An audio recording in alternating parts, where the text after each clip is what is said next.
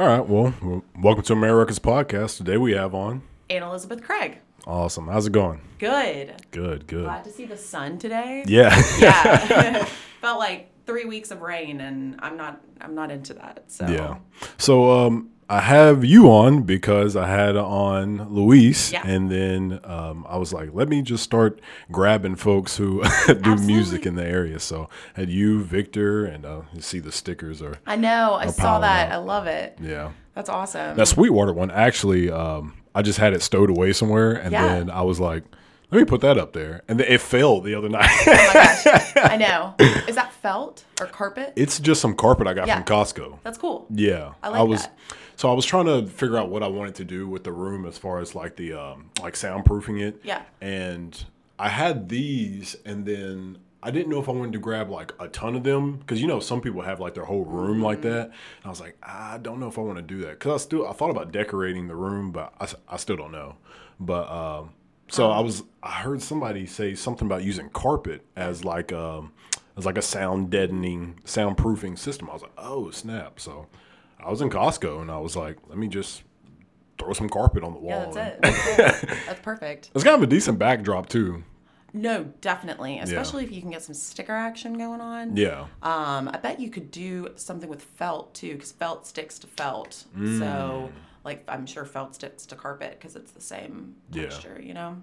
Um, Very cool. Victor said that um, stickers were a pretty big thing, and I was like, "Oh, okay." And um, then Louise came with her sticker, and I was like, "I'm behind on the sticker game." I love stickers. Really? Yeah. I um, have taught like art with kids for a really long time, so my sticker stash is pretty solid. Hmm. Um, but yeah, having stickers as a branding thing is really good because like when we have gone on tour and played shows outside of Memphis, you just like leave it somewhere and you never know who's going to be in a bathroom and just like see a name or see a design that stands out to them Yeah. and be like, oh, I gotta check that out. You know, I've done it, so I think it works, honestly. Um, but Victor's really good with that kind of thing as well. I think that every show he's done like koozies and he's done stickers and yeah. different kinds of things like that. But yeah, that's awesome. Yeah, that's where I got that one from. Was his um, his show we went to at um, shoot I forgot the Young Deli something Avenue Young So I Avenue. bartend there, yeah. Oh, really? I'm Oh, a okay. now, yeah. Uh-huh. okay. I've worked there for six years this month. oh, nice. Um, the deli is really cool. It's a great place, and uh, I've worked in service industry forever, and so the but and I've worked in Cooper Young, like the neighborhood, since I moved to Midtown okay. um, when I was 19. So almost a decade. Try and keep this. Uh, yeah, I mean you can move it. I don't care what. oh, I don't yeah. care. Hey, that's a game changer. okay, cool. Because I was like, I really just want to sit back in this chair a little Oh bit. no, you're, you're fine though. Rad. Yay. See, I already already messed up mine. Yeah, I like all your gear though. You're very set up. Okay, so we just uh, installed like a whole new sound system at the deli. What did you Really? think about the sound? It sounded good. Yeah. Yeah. I mean, even though like, so I don't go to concerts and stuff like that much. Like, yeah. so I went to Victor's thing, and then I went to y'all's Yes. last night, and that's like the first couple things I've ever been to. Yeah. Like, I, I never go to live stuff. Yeah. So, and I'm just, I'm huge on supporting people. So, like, that's why I like having you local artists Mm-hmm. on the podcast because I'm, I'm big about supporting people who I can actually meet. You know what I mean? course. Like, big time, like Grammy winning artists and stuff like that. Yeah. Like, the chances of me, like, actually getting them in a room and talking to them are very slim. Of course. But I can get people like you in a room and have a conversation with you and, you know, and put it out there for people to see. Oh. And, you're both doing music. Doesn't matter like how many fans you have. You're both doing music. So it's the same business. Exactly. So uh, to me, it's irrelevant how many you know followers, fans, and stuff you have. It, I, I have you on, so I want to talk to you. oh yeah, and it's such a food network kind of thing. You Yeah. know, like artists make the work and then someone makes the stickers, like a designer makes the stickers, and then um, people do promotion, and that all of those things feed into creating, you know, an experience that like people can relate to because. Yeah, that's so important. Like whenever someone talks to me about music and um, they're super stoked, my first question is usually like, "Oh, do you play music too?" Because a lot of times people play music and they don't feel confident enough to present themselves and set. Because I didn't for a long time, you know, and I've played music since I was three years old, and it's just like it took me a long time. Um, but I get so stoked when that opens up a conversation and someone says, "Oh yeah, you know, I I play guitar and whatever it may be." Um, but I always, even if someone says like, "No, I don't, I don't play music," like I always say like, "Well, that's awesome. We need people to come to shows too." I mean, like literally, if people didn't come to shows, then we would be doing this for nothing, you know. um, and so that like audience and uh, viewer involvement um, is such a key component to, to making work of any kind, uh, music or visual or you know just any kind of media. Like it's it's super important. So I I love that. I love that you're supporting people and that you move to a new city and you're trying. You're just like let me just meet people and like I think it forming a relationship with people, especially in a new context, is so much easier if you have a project, you know? Like if you are saying, we're going to use what we do best and then work on these things together. And then you make connections with that, you know? And it's not based on something frivolous and it's not based on like, I don't know. It's, it's based on something real, you know, that you can take with you and, and then use that with the next person. I think it's cool. I'm glad you came out last night. it was a good show. yeah. Yeah. So you, where you're from, you never went to shows? No. Okay. Not at all. Memphis is blessed, and you mm. realize that when you go on the road that like Memphis has so much access to music Absolutely. constantly and the arts in general. I mean, there's a lot of incredible stuff happening in the city, but especially with music, like any night of the week, you can go see a band play anywhere, and and like that doesn't happen everywhere else. Yeah. You know, we're we're really lucky with that. I'm And- thankful for it. And different kinds of music too. Like- Exactly. Like when uh, when I was talking to Louise about what kind of music she has, and I was listening, I was like, I, I don't know what to classify your music as. no, dude, we don't either. It's fine. We've like gone back and forth. When people ask me, I'm like, theatrical pop rock. That's what I say. Um, that's that's perfect. and the other day, Louise used a term and said, called us orc dorks. Orc Um, dorks? because we were all in band and orchestra when we were growing up, and Ah. we kept playing. And that's the thing is like a lot of people, like when you're in high school and stuff, you know, you like pick your hobby, and it's like sports or um, debate club or you know student council Yeah. or music and um I, I don't know i think that that's really fun you Yeah. know to just like keep playing. But yeah the, the genre thing is funny. For a long time we were like symphonic chamber rock. And we Mm-hmm. were like that's not really it. So it changes. So a lot of times someone will say like they'll pitch a phrase and they're like oh yeah that's it. We're gonna hold on to that one for like three months. That's pretty cool. it's very fun yeah. Yeah, I was um, I was paying attention to the guy on the bass, and I was Yes. like, gunter yeah, Gunter. So he was he was just going in on that, and so I was telling Rachel, uh, my wife, about Yes. it, and uh, I was like, so. Uh, I don't know how this is originated, but I like to make up random stories and tell Rachel this is actually how it originated. Uh-huh. But um, I was like, see the way like how hard he's going and how he's like hitting that. I was Mm-hmm. like, that's why they invented the phrase like put some slap on it. Yeah, like slap bass. Yeah. Slap. I was like, I don't know, but it reminded her of some movie. I think it was I Love You Man. Yeah. Bass. Yeah, I, I, I, I That's haven't why I immediately said that. Oh, okay, Yeah, yeah, yeah. I haven't seen the movie. She was telling It's me the phrase last night. Oh, see okay.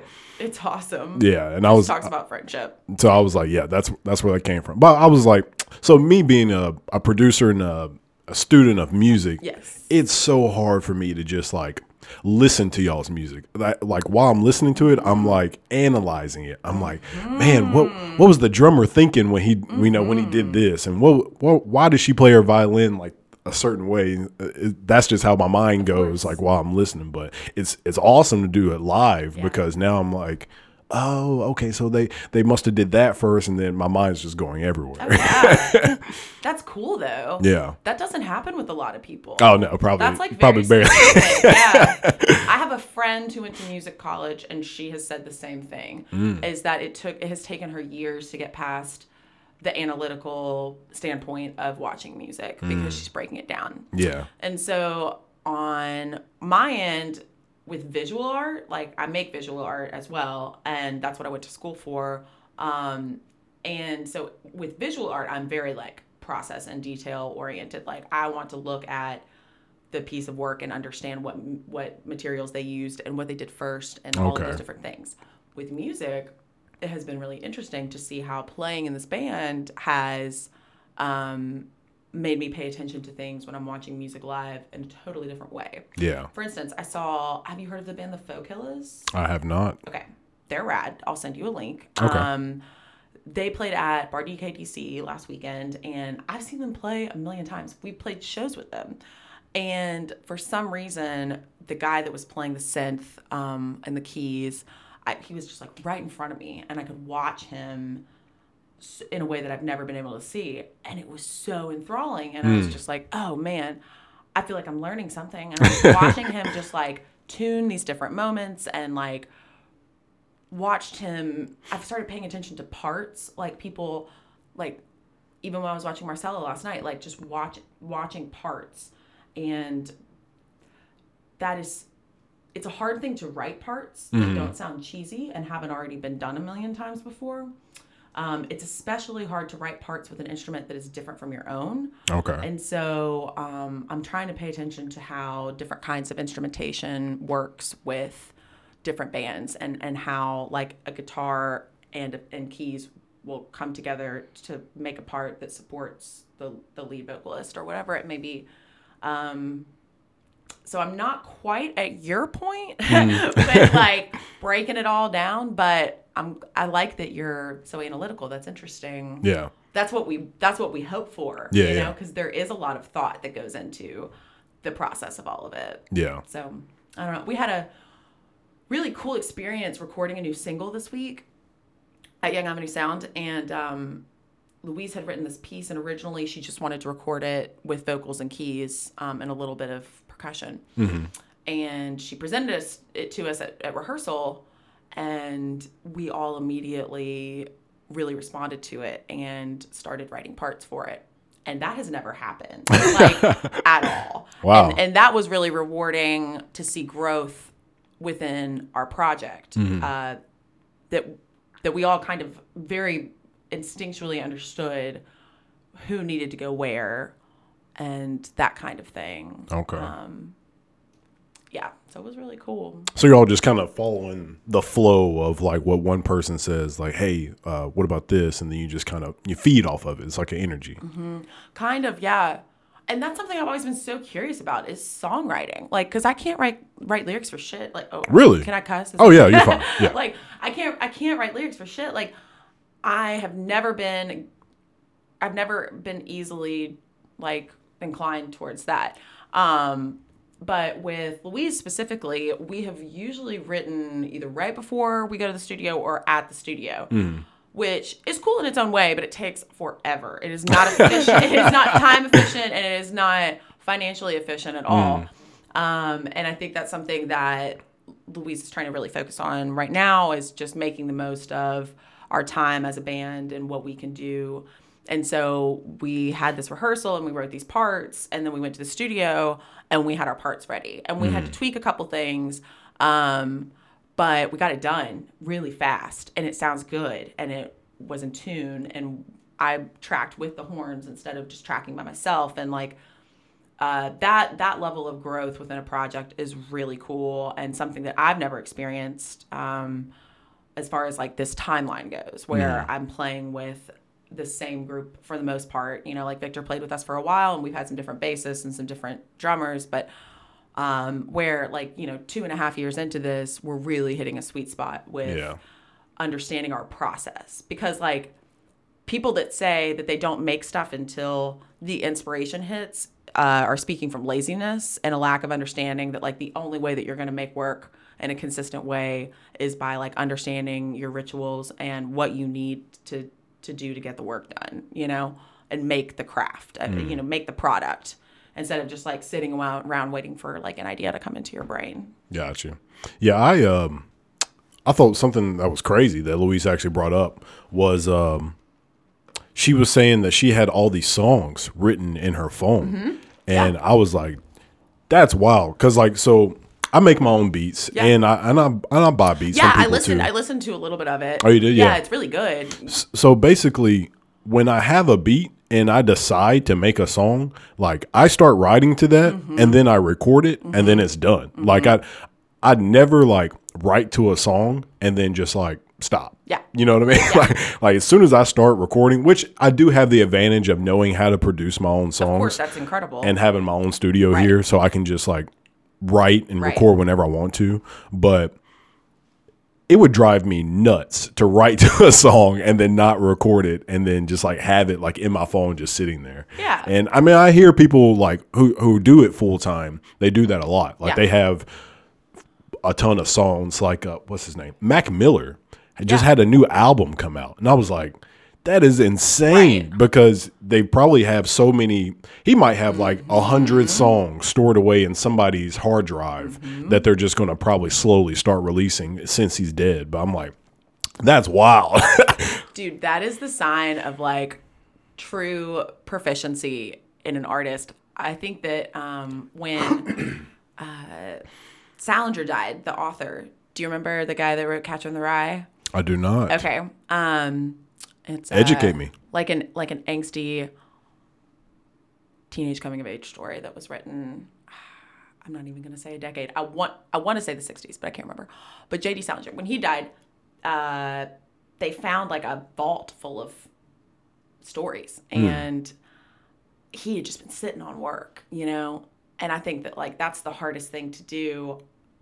I'm very like I want to be instantly gratified with with the work that I'm creating. Yeah. I don't like online shopping for that reason. Like I want to touch a thing Yeah, and then I want to take it home. And it's like I'm very bad at uh and it's that service industry mindset where I'm just like what's next? What's next? What's next, you know? And even in my life I'm very much like what's next? What's next? It's hard for me to sit in like the present day. Yeah. And um that is definitely something that I've learned from being friends with and working with Louise is she always has like a, a back file of lyrics and thoughts because the the song doesn't just exist in one format. It has Yeah. so many layers and it takes true time to make something that's worth making, you know, with that. Um, and that's kind of it. So I uh, am a visual artist and I'm planning an art and music show uh, that is taking place on June the 9th. Okay. Um, and I've never planned a project six months in advance. And Okay. really like two years in advance because like I started thinking about this right after I finished my last show. Hmm.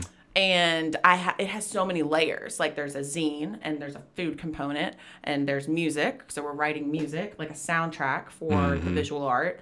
And there's like a woodworking component because I'm building all of these frames and walls for things and then there's like the promotion aspect of it and there's the digital marketing aspect of it and all of these things take time Yeah. like and that uh is growing me for sure because I have to think about something like super far in advance and break it all down. And I have a, a note in my phone that's full of pictures and titles and phrases and blobs of thought and things like that that I'm like, I'll come back to it. Mm. I'll come back to it when I have the time to process it and Yeah. like really think through it, you know?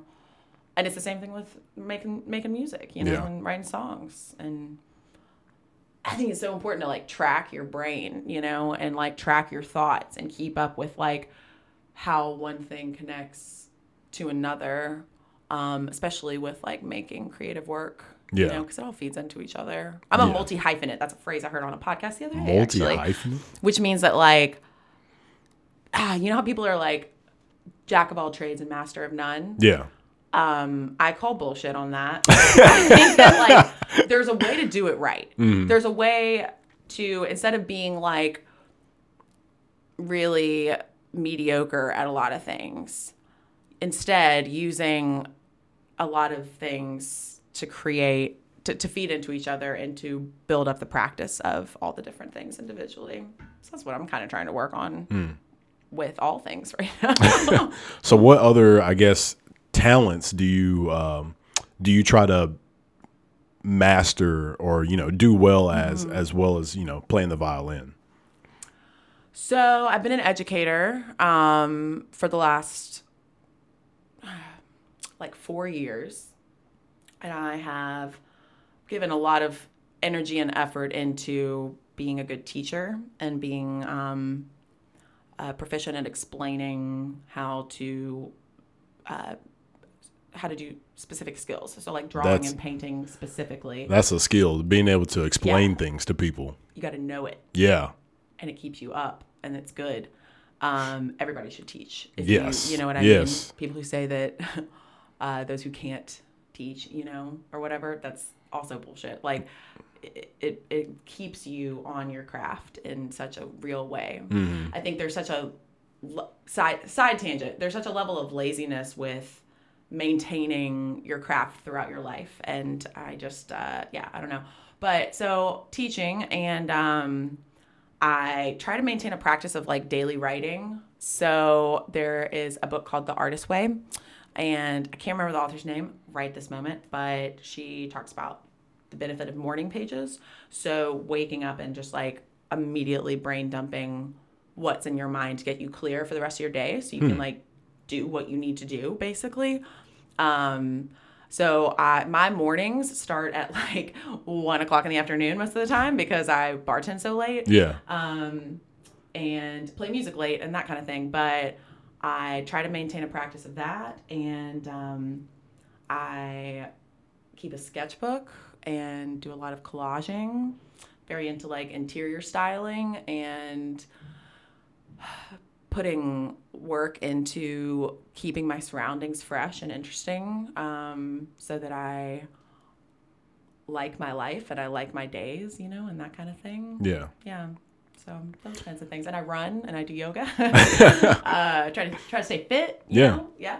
Uh, something that you had brought up earlier. Uh, so I was talking to Jacob Allison. I think that's pronounced his last name, Mm-hmm. but so I was talking to him, and he was saying that one thing that he started doing um, when he was starting his podcast was he started just carrying a recorder around, Mm-hmm. just recording all of his like his thoughts and the things that he was saying, and I was like, that's that's a pretty crazy concept. Like I I don't think I would ever do that, but like if more musicians probably did that, Mm-hmm. like I, I do so I'll come up with like beats in my head Mm-hmm. and I just have to you know later on just re- record it and then make it but Yeah. like that thing will be stuck in my head and I'm like if I don't record this Gotta get it out. yeah I, I gotta get it out Gotta get it somehow out. so yeah it's it's pretty wild Uh, Liz Gilbert talks about that. Um, she wrote Eat, Pray, Love, but she also wrote this book called Big Magic and talks a lot about um, like the the the thing in your brain and you chase it, you know. And uh, who is it? Another author talks about that too, and just like trying to trying to get it, you know, because it'll it'll like be there and it's like this ethereal thing, um, and you have to get it out. But yeah, like recording your thoughts is so important um, and your ideas. That's why I have five million notes in my phone, and they're all split up. I have like a like a you know a bits and bobs kind of note, and then I have a, a CVS list, and then I have you know like a music list, and then things to put in my calendar and like stuff like that. But with uh, yeah, with tracking your creative thoughts, I've always kept a sketchbook. Like in in college, that was something that was really important. And in high school, I mean, like I've always had a a physical place. I'm a very analog human. Like I've always had a physical place to keep my things, you Yeah. know, and like my memories and my thoughts um, and my practices. But there's a an I mean an artist named Austin Kleon, and he uh, has what he calls his daily log book, and he um, keeps like his his book with him, his notebook with him all the time, and that is the coolest thing on Instagram to me to see is people who make work and are making money from making work to Yeah. show the daily grind of just like what it takes to get to that point, you know. Yeah. And part of it is like being consistent with tracking your thoughts and Yeah. all of those things. Uh, There's got to be a system to it, you Yeah. know. Otherwise, it doesn't happen. See, I saw um, Wiz Khalifa. It, was, it started a long time ago, but I think he actually still does it. Yeah. But he had these videos called day to day videos, Mm-hmm. and so whenever he was like just every like random days in his life, he would just record Mm-hmm. him doing it, and I was like, that is so.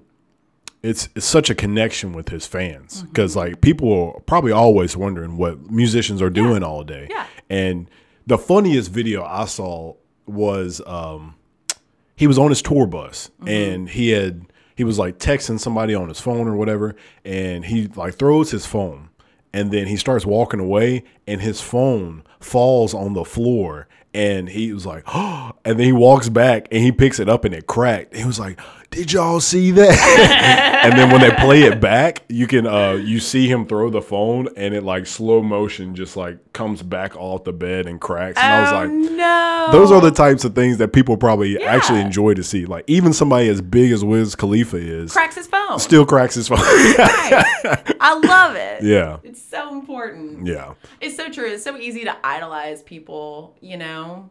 Um and man, we need those like humanity reminders. Yes, So yeah. hard. Yeah, I've definitely that's why I listen to podcasts all the time. all the time. That's very much like how I I spend a lot of time alone because of the way my work schedule is oriented and I don't mind that. I love that. I'm like quite extrovertedly introverted, but um that is one of my favorite things to do is just type in someone's name. Like if I hear of like an author, an artist, or a musician or something, just like type in someone's name into like the podcast app and then just look at all the episodes that they've done interviews with, you know? I didn't know it was a thing. That's that's awesome. Yeah, that is absolutely how I find stuff. Like the other day, I got on this kick about like Twyla Tharp, I think is her name. She's a dancer, um, very famous, like ballet ba- ballerina and um, choreographer, and she has written all these books about creative collaboration and. Um, just like maintaining a practice. But her her true like thoughts shine in talking about collaborating because dance is such a collaborative effort.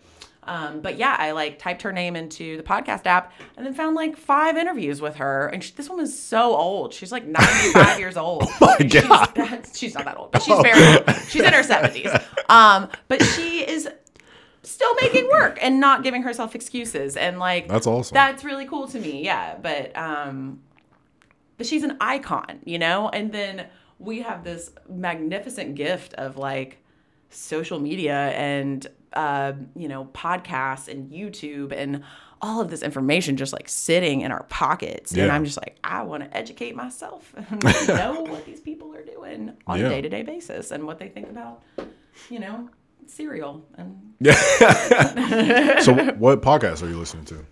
I, mm, lots all the time. So, um, I listen to uh, the one about the multi hyphenate. It's called Control Alt Delete, Okay. and it is uh, a podcast with a British woman who coined the term multi hyphenate and talks to people a lot about like creative people about um, what it looks like to live a life that uh, is different from your peers and um, that's different from what society says that you should be living. And not even in like uh, a naughty alternative kind of way. Like in a um, you know my schedule is like 9 to 9 p.m to 5 a.m a lot of times you know and i'm okay with that. And like how do i make that work for the best of my ability um, learning from other people in that podcast is really awesome I listened to a podcast called Unstyled um, with the editor of Refinery 29, and uh, I really like personal style and like uh, the way that people use their things and themselves to tell a story to the world. And that podcast focuses a lot on like what people wore at the biggest moments of their lives and how they chose to present themselves in those ways because that matters and we think about it. You know, a lot of people think about it and. Uh, I like I like that a whole lot. Uh, I've always listened to Art for Your Ear, which is with Danielle Krysa. Um, she runs an incredibly famous blog called The Jealous Curator, uh, and every day for uh, many many years she's posted um, work from artists all over the world, well known and otherwise. Um, and she interviews artists, and that's really cool. So those are the three that I'm definitely like listening to a lot right now. Okay. Yeah. I actually, uh, so probably the the number one and two podcast I listen to is uh, Joe Rogan's podcast, Mm-hmm. and then uh, it's it's a podcast called My Favorite Murder. Have you ever heard of that? Oh yes, dude. uh, yeah. Yeah, those are probably my two. True murderino. Yeah, Been listening since the very beginning. That's fun. Nice. We can geek out about that. I love that podcast. yeah. That's a that's a very very interesting way they they thought to put it. I've never heard of another podcast Mm, yes. doing it that way. comedy and true crime. So if you've never heard of the podcast, basically what they do is um, people send in stories, and I think they wanted to start out with like hometown murders, but it ended up turning into just like people were just sending them crazy stories. Yeah. and You're um, talking about the mini-sodes right now, though. You're yeah. not talking about their full form, like two hour. That's the Monday episode. Oh, I see. I didn't know that. I just kind of just listened. Like I noticed there was a difference between like the mini episodes and then the um, whatever else. They have Yeah. like the live Yeah, ones too. they do. But I just I just listened and I, I didn't know what the real difference was. But if you're more than welcome to explain, because I don't know. Oh, I just love them. um, Karen Kilgariff and Georgia Hardstark uh, started this podcast called My Favorite Murder because they bonded at a dinner party over um, some story of a serial killer, and everybody was really weirded out, and they were really intrigued with each other's knowledge about the serial killer story, and um, yeah, they made a podcast about it. They just like started recording their conversations in like on a couch at one of their houses Okay. years ago and like probably three years ago maybe longer than that um and they took off they are such an example of like diy podcasting uh blowing up because like okay. they're making money Yeah, yeah. like they are wealthy now from this their sure. careers are set For sure. and that i mean they own a podcast network now they literally like own a space like a physical space like a podcast recording studio they go on like worldwide tours they have a fan base that touches everything and it's because they made like talking about something that literally happens every single day your face you were like oh yeah. It, it Um, just kind of like drooped. yeah, they they made something so terrible, but that happens Yeah. an accessible conversation. Um, but yeah, so the way it's broken down now is they have mini-sodes on Monday, which is what you're talking about, which Mm. is the true crime stories. I mean, the hometown murders. Um, and just like random shit that people find in their walls, which I love. And like, oh man, yeah, those are crazy. they're crazy.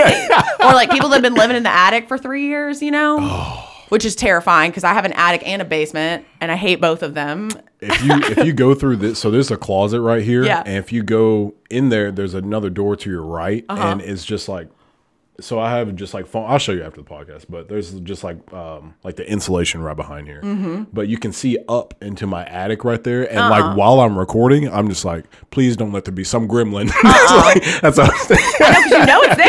yeah. You know that gremlin's there. They're watching me. It's, it's some homeless person that snuck into the house. I- always yes, that's always it. And they're like so well intentioned, and they literally don't want to hurt anybody. They just want to eat your food and take a shower when you're gone. and like, all right, dude, like that's not the worst it could be, you know. But yeah, then Tuesdays, I mean Thursdays, they have like long form two hour two hour podcast. Okay. Because you know that kind of podcasting, as someone who spends a lot of time alone, is really nice because you feel like you're involved in some kind of social expression Yeah. uh, because you're listening to people talk and and conversate naturally, and that is really cool. I like that kind of podcast. I listened to another podcast called Let It Out with Katie Dalebout, I think that's her name, and it's like about mental health, uh, mental health and spiritual wellness and these kinds of things. Um, and that's how she does her podcast. Is just like long form conversations with people, exactly what you're doing, where it's just like it's uncharted and it's natural, you know. And I like that, and that's what they've done with like true crime, which Yeah. is kudos to them because that's a that's a tough one right there. It is. It is. know?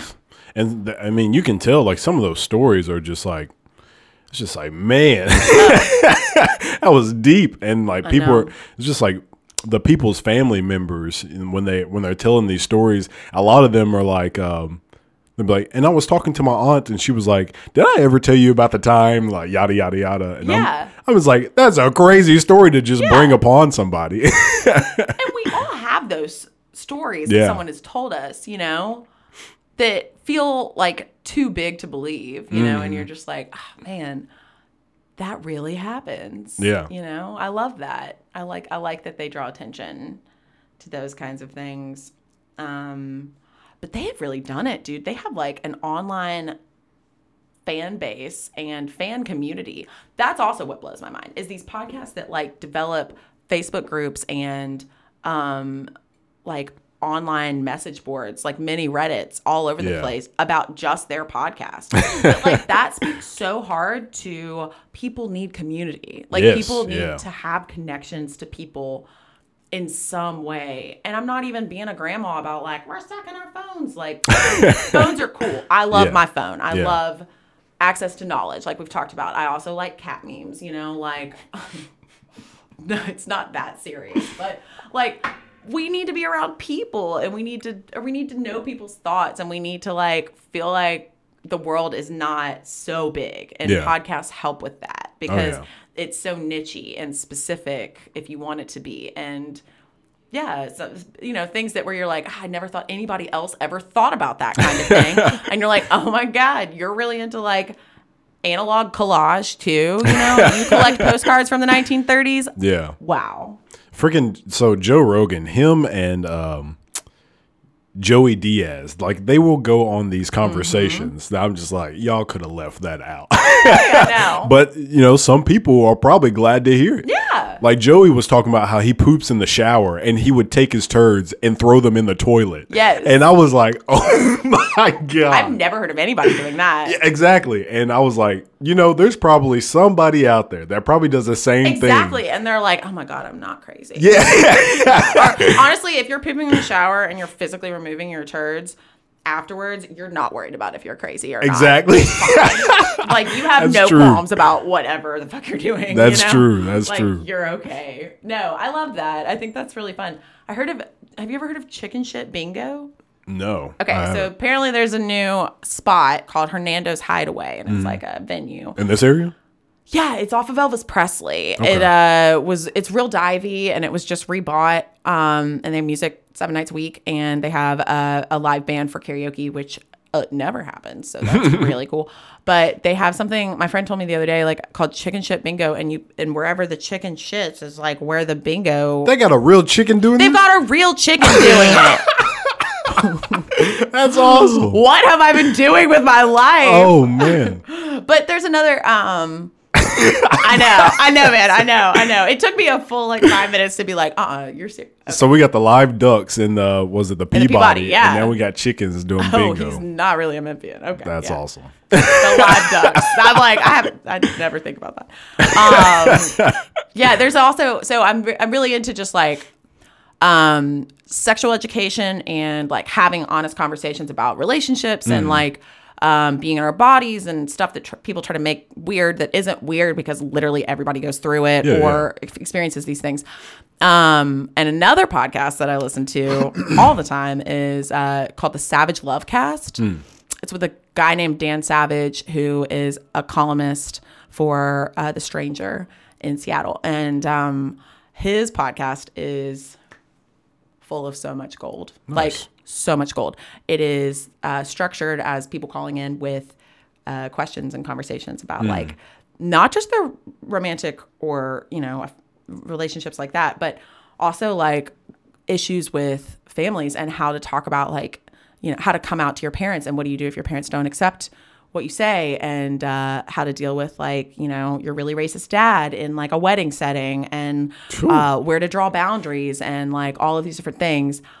But he's very black and white and cut and dried about it and it is really awesome um, because like everybody you know has something. Some people shit in the shower and like people call in about that kind of thing you know? And it's just like okay literally there is someone out there for everyone and someone is into what you're into whatever it may be. But in the same way like with interests and hobbies and things like that someone's into what you're into and you it's it's it's worth it to find you know community in that way. It, it absolutely is, and I think it's it's something that you know, as you said, like not a lot of people are really, not a lot of people dive into that, and not a lot of people are open to, hey, we can talk about it. and Yeah. I even one time I posted on Facebook, um, what's something that most people aren't willing to talk about. I was like, let's talk about Mm-hmm. it, and then people just started posting stuff, and I was like, oh. I was like, this you is made crazy. an outlet you created yeah you created that void and Yeah. people are dying to talk about the stuff that Yeah. they feel like they can't talk about you know um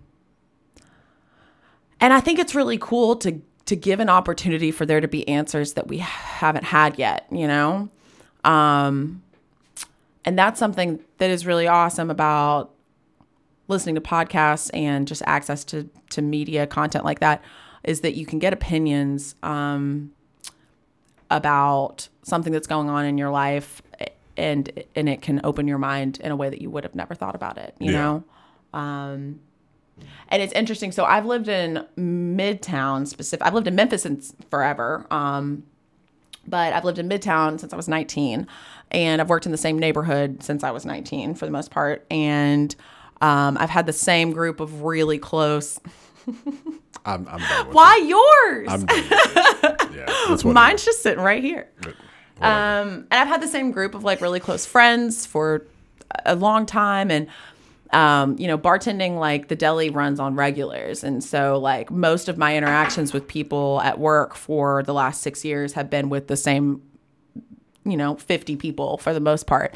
Um, and that's really cool and interesting and an interesting way to view life. But I'm, i try to be really conscious of like exposing myself to thoughts and ideas that are different um, than what i'm surrounded with. And even so i was raised like very uh, conservative and and religious and um, i was homeschooled for a long time and uh, i always craved and that and that was fine and parents do the best that they can with the information that they have and i'm a big believer in that but um so it, i always I'm i always sorry, craved but that's a that was a really good way to put that. Parents do the best they can with the information they have. I've never heard that before, do. but that's that's genius. Most like people that. do most people do it's very rare that someone brings a child into this world and wants to do them harm Yeah. you know i i try to believe that for sure so i think that growing up and and having radically different views on most everything than the family that I was born into has been um, a challenge, uh, but one that has made me very confident in treating all people with love and kindness and respect and trying to think that they want to do the best that they can, you know? Um, but uh, yeah, I don't, I don't know. I just like, I'm, I'm thankful for that viewpoint, but that viewpoint came from, um, podcasts and, uh, yeah. And giving people chances, more than one chance, you know, like shit's hard. Life Yeah. is hard. Yeah. Like we mess up and you got to give people a chance to, to try again and another chance, you know, and then you have to draw a line. I, I think the the beautiful thing about life is being able to find out who you are and not even just who you are, but like who you can be. You know what I mean? Mm, like you can mm-hmm. you've only got one life. So if you are if you're going to be, you know, Jackson Henderson, if you're going to be that, then do whatever you want within that time frame. Mm-hmm. Even if you believe in um, like reincarnation, like you only have one chance to be that being. Mm-hmm. Like you you can't, you know, go back and be that that same being cuz like even if you believe in reincarnation, it's, you know, you become something else and you know, it might be have the same conscience or whatever, but I always tell people like if you if you have the chance to do something, just do it. Because mm-hmm. worst coming to worst, you realize, hey, I I didn't want to do that or I don't like doing that. And then you just move on to something else. Man, so just do as much as you can. You're allowed to change your mind. you exactly. know? Exactly. And your life is not charted. Yeah. regardless of what you believe about like you know higher powers in life beyond this physical tangible life um we have autonomy in our choices and our decision making and our path for life you know and i think that that is like one of the most powerful things is like putting the work in to figure out what you actually like and don't like uh and not basing that on what people tell you that you should like depending on what family you were born into or where you grew up or the education that you were given. Like I, I think that we hold a, a great personal responsibility as humans to put it to put in the work to figure out who we are and how we can best serve others you know yeah. um and that takes time and that takes messing up and that takes saying ah, no not this way you know and like Yeah. doing th- trying things again and trying things a different way um and I I quit drinking, you know, like a year and a half ago, and Nice. that was huge for me um, because it has opened up and expanded my life uh, to so many ways of existing that are so much better than they were before. But I had no idea that it would be like that because I was doing the same thing over and over again. Yeah. And so learning to try something different with that and practicing what it feels like to be a social person that is also sober and to be a musician that doesn't drink and those kinds of things uh, has not been easy, but it is so much easier now. And it makes everything else so much easier, you know? Um, and it has given me a lot of permission to rethink things in my life that I was very um, set on being a certain way and thinking that it could only be one way. Yeah. And that's how people wake up when they're 45 years old and they hate their whole ass life, you know? And I don't want to do that. Yeah, yeah. I don't think you have to do that, you know? Have you ever heard, you know, uh, Gucci Mane, the rapper? Oh, yeah. So, dude. uh, dude. uh, So he, um, yes. Everybody said like before he went to jail, he, uh, you know, he, he did whatever drugs, Mm-hmm. Yeah, but yeah, yeah. they said when he got out, he like, he got clean. Yeah. And, um, when he was, He got they- clean in jail. Yeah. Yeah. They were interviewing him, and he was like, "I just feel so much more focused." He was Yeah. Mm-hmm. like, I, "I've just hit another gear ever since I've been out because I've, you know, I've stopped doing drugs. I got clean, and um, even um, Waka Flocka, who was with him, they've had their beef in the past. Like they Mm-hmm. were like brothers, and they just had their beef. But Waka went vegan, and um, and then he's I think he stopped drinking and stuff like that. And they asked him, they were like, why? they were like, why did you why did you go vegan? Like that was random. And he was like, I was tired of being tired all the time. Yeah. He's like, I was fat and tired, and he was like, I was tired of it. You get fed up with your own bullshit. Yeah. Like, you stop making excuses for yourself. yeah, So true. But there's so much stigma around certain choices, you know? Um, and there doesn't have to be that, but there will be for a very long time. Um, even something about someone choosing to go vegan. Like, I have several friends that are that are vegan and man, people try to just immediately be like, "Oh, you're a PETA person," or "Oh, you think every you think we don't love animals," and it's like, "Nah, man. People make dietary choices for like tons of different reasons, Yeah. and like, absolutely, we should respect and and love animals and living things, you know. But like, I just don't think that there's any one specific way to do something that's best for you. yeah, And I think that that keeps people from making hard choices or lifestyle changes is thinking that there's only one way to do something. Hmm. Um, especially in the context of sobriety and not drinking, um, but also in the context of, you know, going to college and like um, education and career choice. And like everybody does not need to go to college. Absolutely not, you know? Um, we need true. to stop telling high school students that everybody needs to go to college. Very true. That is a terrible decision. we need some people to go be welders and be plumbers and like trades. that trades. We need to learn skills. Yeah. Um, I remember I had a an English teacher in high school who talked a lot about like the value of work, and I and that's something that I really like respect in people is if they have a strong work ethic and they don't rely on. I mean, look, f- like families helping you in s- financial situations, those kinds of things, having support from you know your birth family is like a really powerful thing, but um for for people who don't have that and they have to make their own way and they have to figure stuff out like in really like rock bottom kind of ways. I'm not saying that's ideal. It's Yeah. not.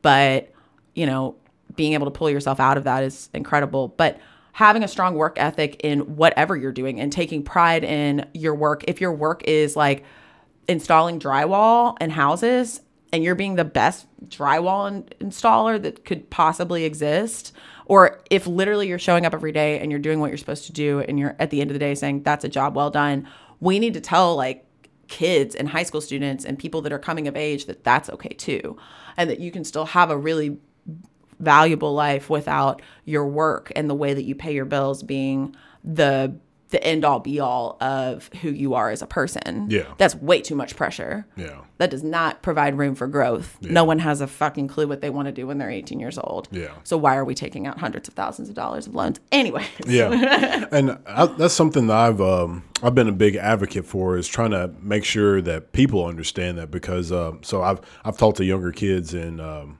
you know middle school and high school. I'm just Mm-hmm. like, make sure you try stuff. Like, don't limit yourself to, Yeah. to thinking that you can only do so many things in a lifetime. Just just keep keep trying stuff. Don't mm-hmm. don't be afraid to fail and don't be afraid to do something against the status quo mm-hmm. because a lot of people they'll they'll see everybody going one way and mm-hmm. they'll think that's the only way that they can make it to. Like you you can find other ways and you can I think people are afraid to have hobbies. Like people are afraid to in- invest in something that they don't see immediate results from.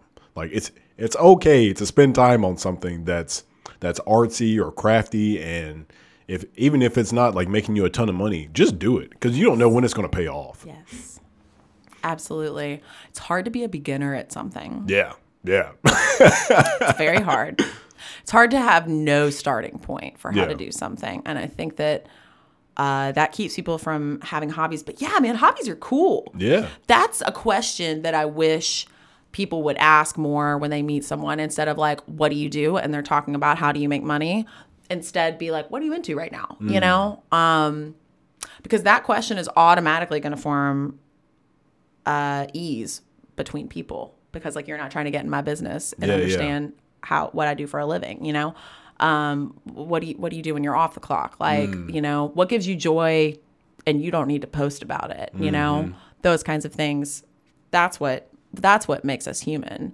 Um and I love that. Uh, so having played music forever, um, I don't really remember my life without playing violin because I literally started playing violin like as a child. Child, yeah. I was about to ask when did you start? yeah. Uh, when I was three, um, and the the violin program that I did uh, is called Suzuki, and it um, you, you're supposed to start when you're very young. It's like children learning other languages, like reading music is a language, you know, in of itself. Uh, it's a knowledge of comprehension that you have to train your mind to understand.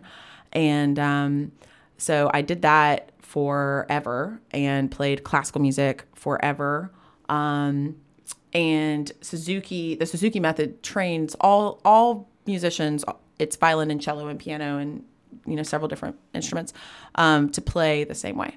And uh, there is a lot of power in that because you learn it right and you learn um, the technique and the basics that uh, you need to know, and you build a really strong repertoire of music. On the flip side, it does not teach you to improvise. It does not teach you to play with instruments other than your own. Um, and it has been really cool to see that expand and to be still playing music because I definitely didn't necessarily think that I would be at this point in my life. But the power of music for me is that I I don't put any pressure on it anymore to provide like a financial foundation for my life. And um I don't ask that of playing music. What I ask of playing music is to um, provide joy and community and um, inspiration to do other things as well. Um, but in planning this art show this summer, I am orchestrating and creating music in a way that I've never done before. And part of that is that I am I'm creating that outlet so that I can learn to play other instruments uh, more proficiently. And being a beginner at playing an instrument when you've played music your whole life is really, really annoying because I, uh, it doesn't sound good. and I want to just know, you know? But I'm trying to take the pressure off of that too and just be like, it can just be sounds, you know? It doesn't have to be like this beautiful, shiny, finished product. And I think that goes for a lot of stuff too, you know? Yeah. Yeah. That's that's one thing I have to, have to get on to my wife Rachel about is like it's okay to like start something and mm-hmm. then like get frustrated. But mm-hmm. don't think that the frustration means you should stop. That means it's time for you to press through, and it's time for you to like, all right, this now we got to focus. We have to get down to it. We were actually watching a. Um, you ever heard of Skillshare? It's a website. So we were watching a Skillshare, and there's a guy named Mark or Mike something, but he had his entire YouTube channel is him learning skills. he picks a random skill Yeah. and tries to learn it, and then he just documents him learning it. Like um, he learned how to do a muscle up in like 82 days. What is a muscle up? So a muscle up is like um, it's like when you do a pull Mm-hmm. up on a bar and then you uh, lift over the bar and like push all the way up. Ooh, okay. yeah. Cool. So um, he learned how to do that in like 82 days. Mm-hmm. He learned how to do a kickflip on a skateboard in like five hours. That's hard. Yeah. Skateboarding is hard. when he had said that, I was like, whoa. Ooh, five hours. Yeah, five No, that's hours. impressive. and uh, he did some other stuff, but it's it was it's really neat for somebody to just he's just a guy, you know what I mean? Like he, he's no world class athlete or famous musician or Mm-hmm. anything. Like he he's just a guy who was like, I want to learn how to do stuff and then document Mm-hmm. it. So um, that's that's all he does. His entire YouTube channel. He's got like you know I think like a million followers or something like that. But it's it's something that people should do more often. Mm-hmm. It's just try a skill and take your time with it. And if you want to document it, and so you can see see your frustration, see your failure, and a lot, a lot of people probably look back and laugh at it. You're like, man, I got mad over that. and you see how mad you get about stuff that over time literally doesn't bother you anymore. yeah. yeah. That's a cool thing. At like, um, couple things. Documenting yourself learning a new skill is very important. Um, even if you don't watch it for another year, like it will matter to you. It, at least it matters to me. Um, with quitting drinking, I did that every month. I recorded like five or six minutes of me talking about what was hard, what was easy, what felt better, where I felt better, coping mechanisms, practical, tangible, physical things to take my mind out of a place that it doesn't need to be, those kinds of things. Um, and that has been really, really cool to look back and be like, okay, so a year ago, that's where my mind was, and now I like literally don't even think about that anymore. Like I just don't care, you know. Like uh, it's it's cool, and it didn't just happen. It took time, you know, and it took saying, all right, I'm going to start here. I mean, you got to start somewhere, you Yeah, know. Um, and then within like vis- the visual art community, there's a lot of conversation about the fear of starting and um, the fear of being a beginner, but also just this concept of the blank piece of paper um, or the blank canvas and how that is so terrifying. But something that a lot of artists talk about is how um, one of the first things they do if they're going to make a new piece of work in whatever medium it is is to mess it up a little bit and to put some grit on it you know and um, with like that wood panel if you're if you're painting or you're collaging uh, put a put a flat color down or take your pencil and make a million scrubbing marks. You're probably going to cover it up anyways but at least it doesn't look like a, a, a zero like you're going from nothing you know? Oh, and you have put some skill that you have into it that makes it accessible for your mind to start working. Yeah, yeah. and with any skill i mean it's like with cooking like that kind of thing. You know people that say that they can't do something i have said a million times that i can't do something or i don't know how to do something but then a lot of times you know if you'll just start somewhere and you'll be shitty at it for a second like it'll be better um do you have you ever listened to the podcast this american life this American, it sounds familiar, but I don't. I don't think so. Okay. It's a, it's good. It's a very long standing podcast. And the host is a guy named Ira Glass. And um, he has a conversation about being a beginner.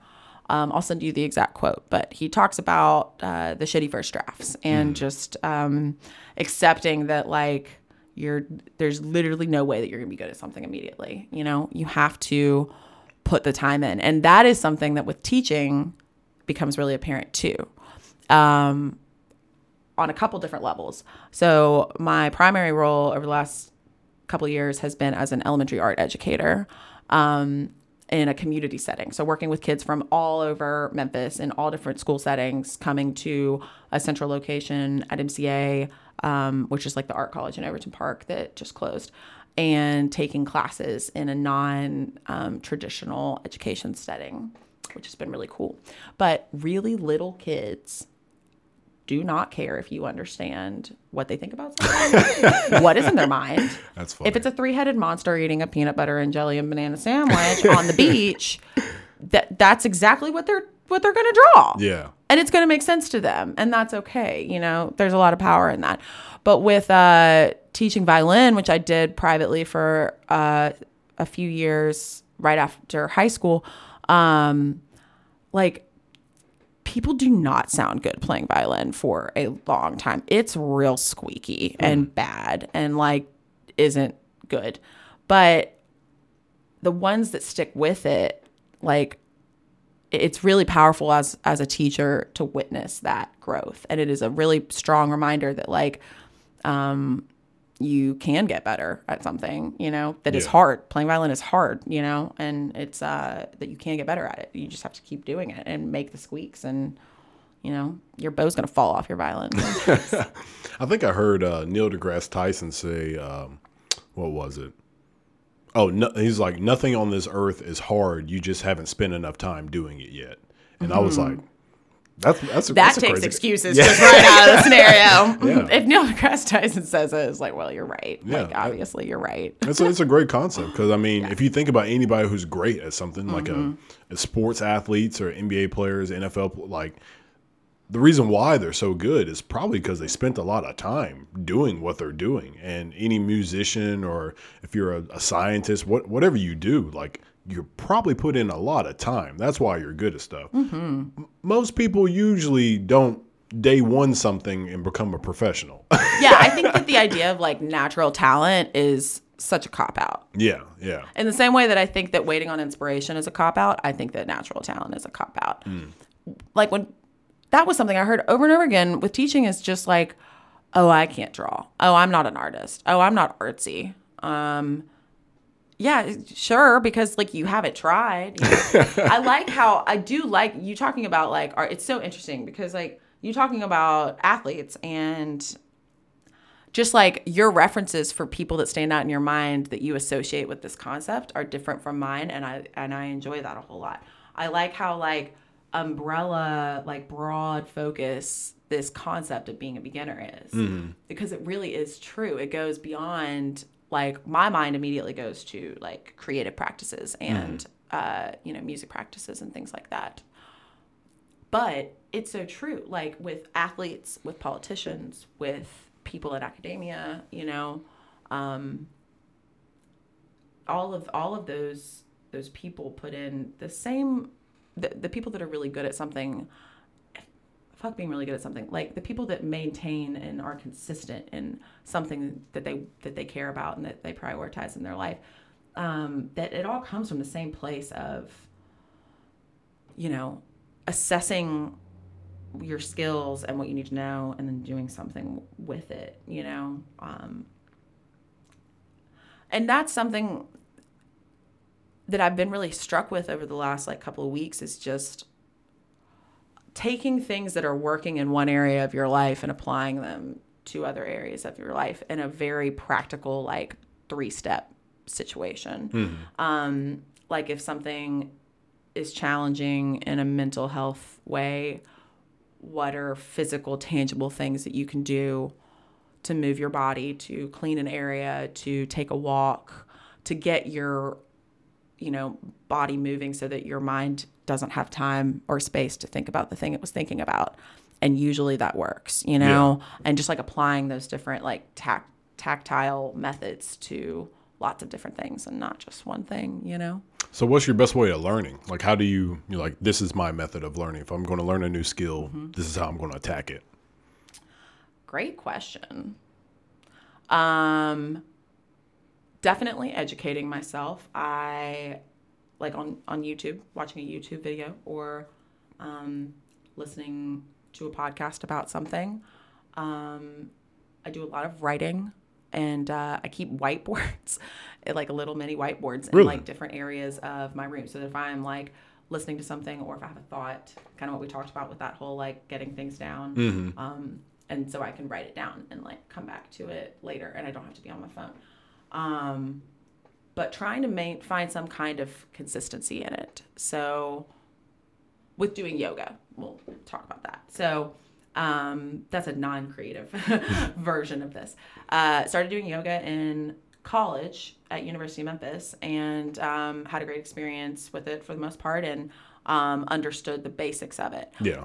but then I was really like, I don't like social exercising. That just like feels pretty ick to me. Talking about like with other people. in classes. Yeah, Oh, okay. don't like that. I spend a lot of time with people, so I like to do those kinds of things kind of solo. But then I wanted to bring a practice, like a yoga practice, home.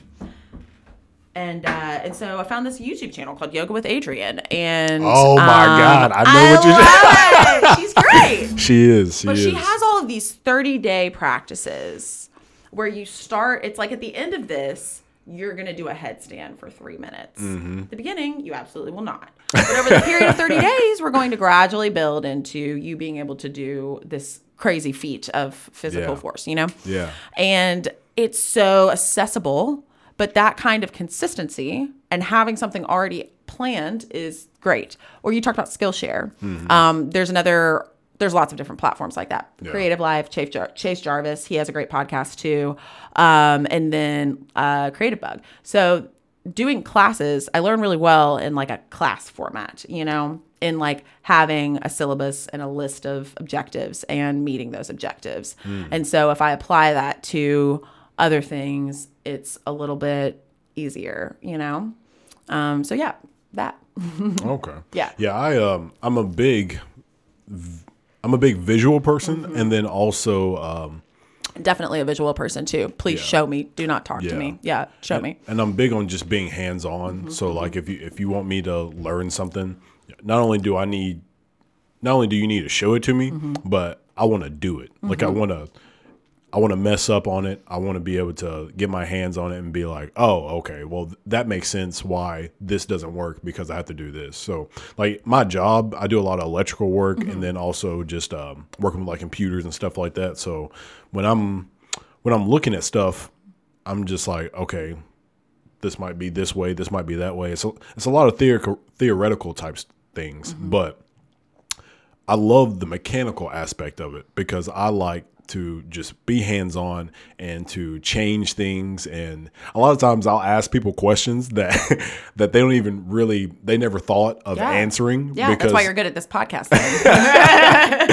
Because they're like uh, well that's not even a scenario. I'm just like it hasn't become a scenario, Mm-hmm. but it could be a scenario. So I, I- I love theoretical thinking. It, it it could be stuff that might never happen, but even if it did or if it didn't, I think the brain needs to be stimulated that way. I think we need to think about Mm-hmm. Yeah. things that that even if it might not ever happen, have the thought. Mm-hmm. And I mean, that's how most creative writers probably do. Like freaking J.K. Rowling, Mm-hmm. you created Harry Potter, and people have made that like their lifestyle, Mm-hmm. And that's that's something that if she never had the thought of Harry Potter, who knows if that would have ever happened, and that like somebody like somebody else creating a Harry Potter, something and like she Harry Potter. uh, did that when she was like 45 years old or something like that. really, I don't know if it was 45. She was but just older. though. That's crazy. She was not in her 20s. yeah, because you know, or 30s, like when she had this whole thing happen. yeah, Yeah. Yeah, and you don't think of an older person having thoughts like that. Mm-hmm. I mean, even like Stan Lee, I don't know when he started with um, his comics, Mm-hmm. but the fact that he is contributing in the way that he did, it's it's miraculous. Because you know when people think of, you think of somebody being childish, and what does that really mean? At, at, at what point is somebody not allowed to have certain thoughts because it's childish, quote unquote. Like you, me and Rachel, our favorite, uh, one of our favorite shows, or two of our favorite shows, is um, Adventure Time and Regular Show. Yeah. And that might be childish to some people, but those are amazing shows as far as like their creativity Mm-hmm. and their dialog and it's just like that's, Oh, yeah. that's something great to watch. oh, yeah. I think that we should run towards the moments in our life that make us feel like a kid. Yeah. Um That's something with quitting drinking that is like talked about a lot is getting like figuring out what to do with your free time because like when you stop drinking and it was a problem for you then all of a sudden you have so much free time that you literally haven't experienced in a really long time. And so it's like what do you do with all this like space in your life and the ability to you know have a lot of fun in your days? And that's something that's talked about a lot is getting back to what did you like to do as a kid? And uh I think that's really awesome because, like, being homeschooled, I spent tons of time by myself uh, when I was growing up, and uh, like for years. And I heavily invested in hobbies and um, wonder and play. I think that like creative play as an adult is something that will save your mind and your life, you know, Yeah. giving yourself uh, permission to just tinker with things, um, to, to put some supplies out and see what happens. And I think that that happens a lot of times. Like we talked about starting the process of just like getting going. Yeah. And I find when I have a lot of things that I want to do, um, that if I just do one thing that I know I can finish, then a lot of times that'll give me the momentum to immediately start working on something and maybe I can finish. But at least I will have accomplished something, which gives my ego a pat on the back. And then I can start working on something that's a little bit harder. With music, um, the way that I was trained to practice my violin was to start with long tones, which is literally just pulling a long note on a string, open open string, no fingers, nothing. All you're doing is connecting with your body and the instrument Okay. and your mind and like centering between those things. And then playing scales. Um, and then playing those in succession in a certain order, your your majors and your minor scales. Um, and then playing arpeggios, which is like breaking the scales into thirds.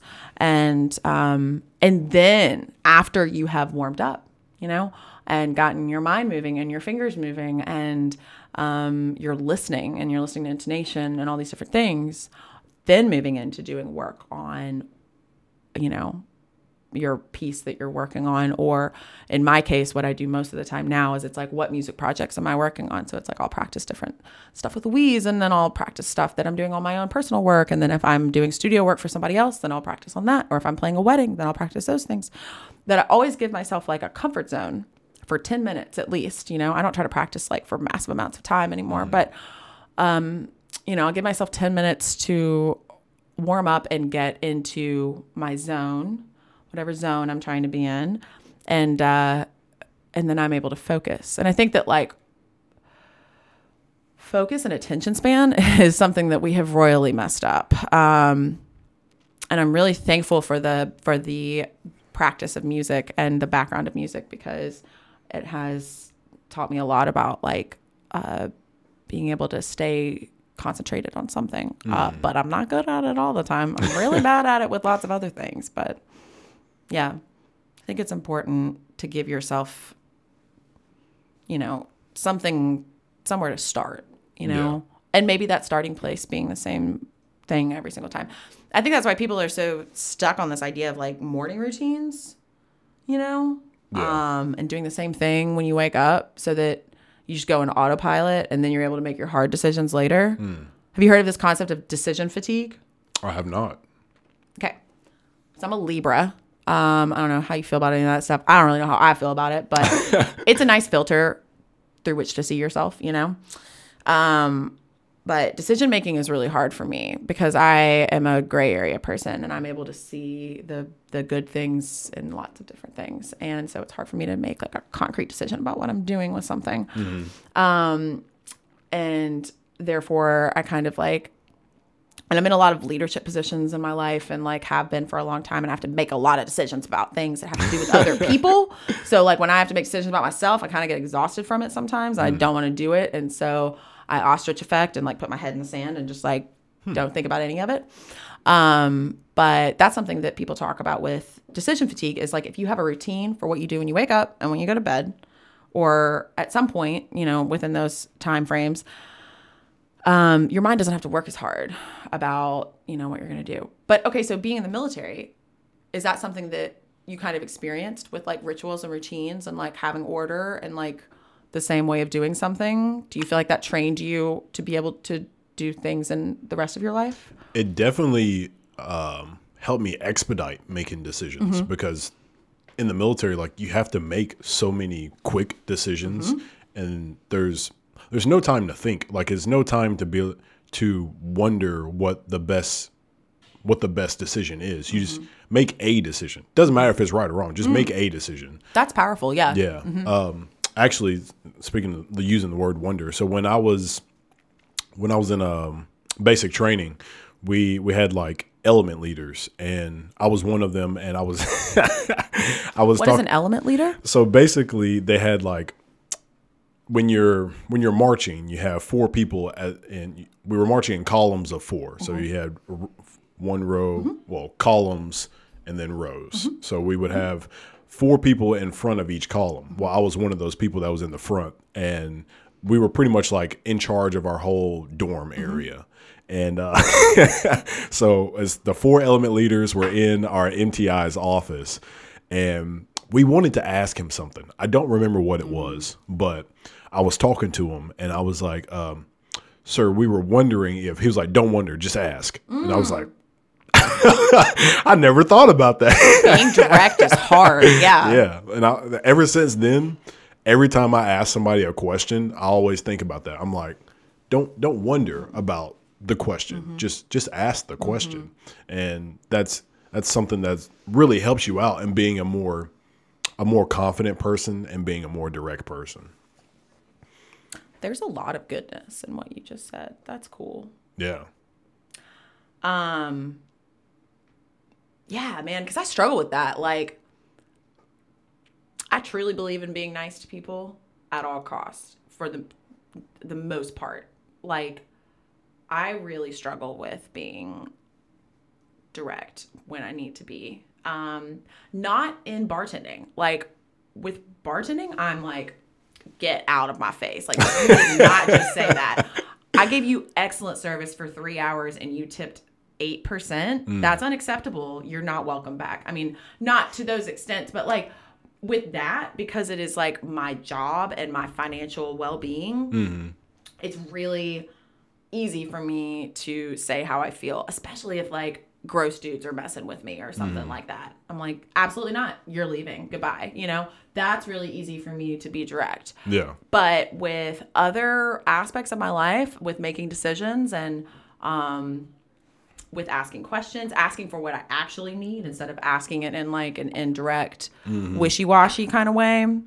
I think a lot of that comes from being um, a woman who's raised in the South with a very traditional family life and the expectation of being, you know, um, a certain way. Those things are kind of hard to lose that are deeply ingrained. yeah. It's a mindset. It's a culture. Yeah. Yeah. But I'm working on it. Definitely. Um I have some really strong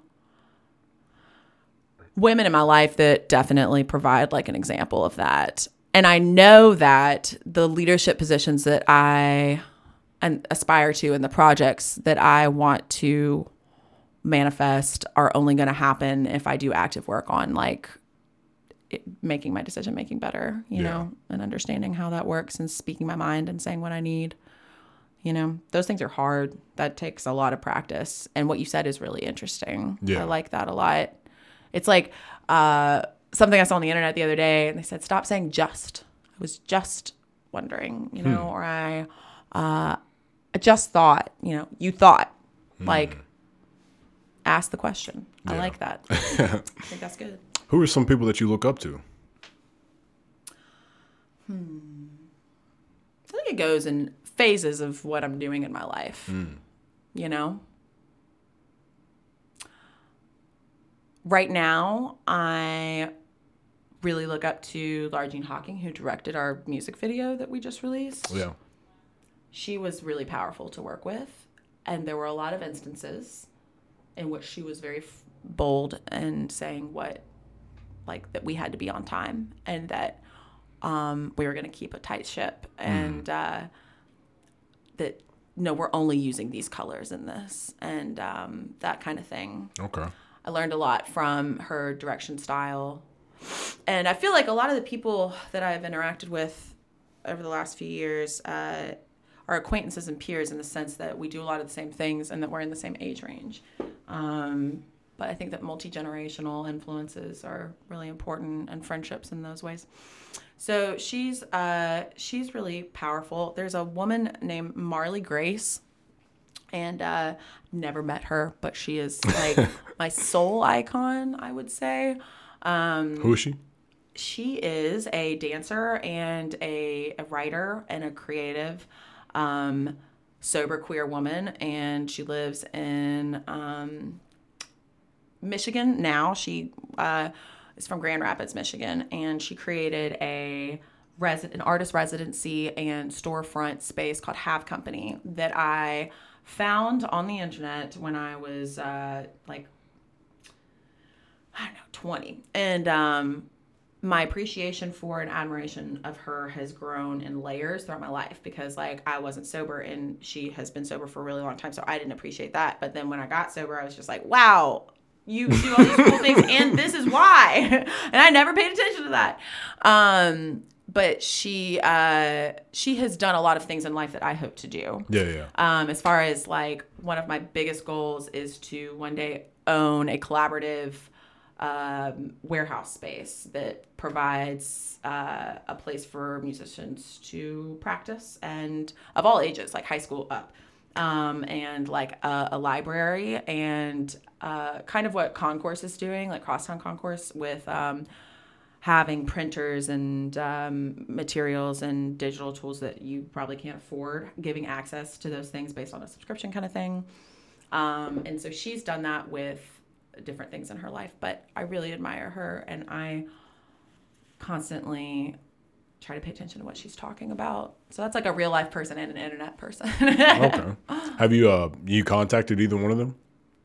Well, Jean is in my real life, so Yeah. yeah. I hugged her last night. It was great. I was like, "Thank you for Yeah. making this video." Oh yeah. Well, it's really beautiful. Other other than her, No, I'm sorry. The, the other one. I've not contacted Marlee Grace. I would love to. That's honestly on my list of things this year that I want to prioritize is like going and taking workshops and classes with some of these people that I like feel like I know on the internet um, because like I can buy a plane ticket and go and just like take their class and Yeah. meet them in real life and then maybe build a connection on that, you know.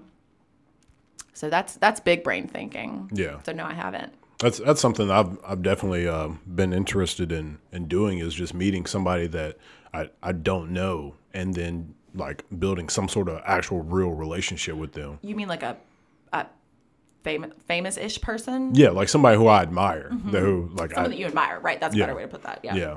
Um, I even so one of my good friends, um, DeAndre, he I met him through school Mm-hmm. in um, like Full Sail University, and then uh, that? it's actually they have a physical school in is it Jacksonville Florida? or I think it's Orlando. Yeah, yeah. I think it's in Orlando. Yeah. But um, yeah, so they have a physical school, but they they do a lot of online stuff. But it's for creators, pretty much like music, uh, videography, whatever.